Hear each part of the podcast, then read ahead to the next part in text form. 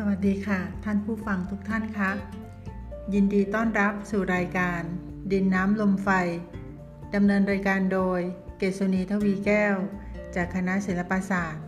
มหาวิทยาลัยการกีฬาแห่งชาติวิทยาเขตกรุงเท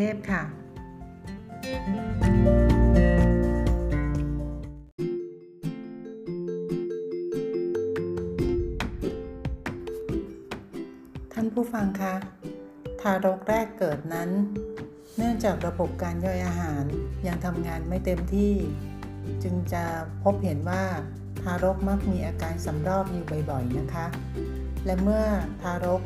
คลอดจากครรภ์มารดาได้หนึ่งเดือนท่านให้เอาใบกระเพราใบเสนียดใบตาลหม่อนบอระเพ็ด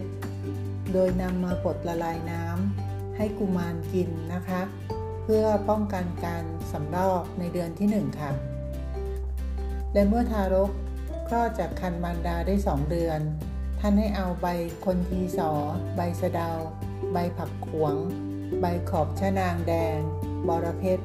บดละลายน้ำร้อนให้ทารกกินกันสำรอกในเดือนที่สองค่ะ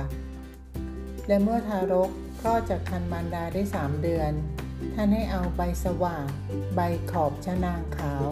ใบกระพังโหมบอระเพ็ดบดละลายน้ำร้อนให้ทารกกินเป็นประจำกันสำรอกในอายุได้สามเดือนนะคะและเมื่อทารกคลอดจากครรภ์มารดาได้สี่เดือนท่านให้เอาผักกระเฉดใบทับทิมใบตาลหม่อนใบเสนียดบอระเพ็ด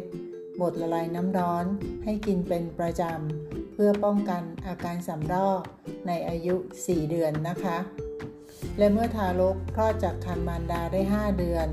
ท่านให้เอาใบผักคราดใบหญ้าใต้ใบใบกระทืบยอบใบกระพังโหมบอระเพ็ดบดละลายน้ำร้อนให้ทารกกินเป็นประจำเพื่อป้องกันอาการสำรอกในเดือนที่ห้าค่ะและเมื่อทารกคลอดจากครรภ์ได้หกเดือนท่านให้เอาใบฝ้ายแดงใบกระทุ่มนาใบขอบชะนางแดงใบหนาดโดยนำมาบดปั้นแท่งละลายน้ำร้อนให้ทารกกินเป็นประจำเพื่อป้องกันอาการสำรอก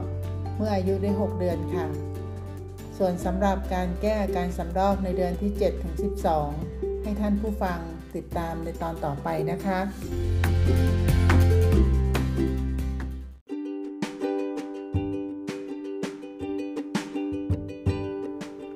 สุดท้าย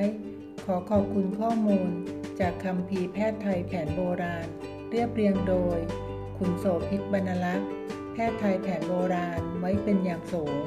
และในวันนี้รายการดินน้ำลมไฟคงต้องจากลาท่านผู้ฟังไว้ด้วยเวลาเพียงเท่านี้และจะกลับมาพบกันใหม่ในโอกาสหน้าสวัสดีค่ะ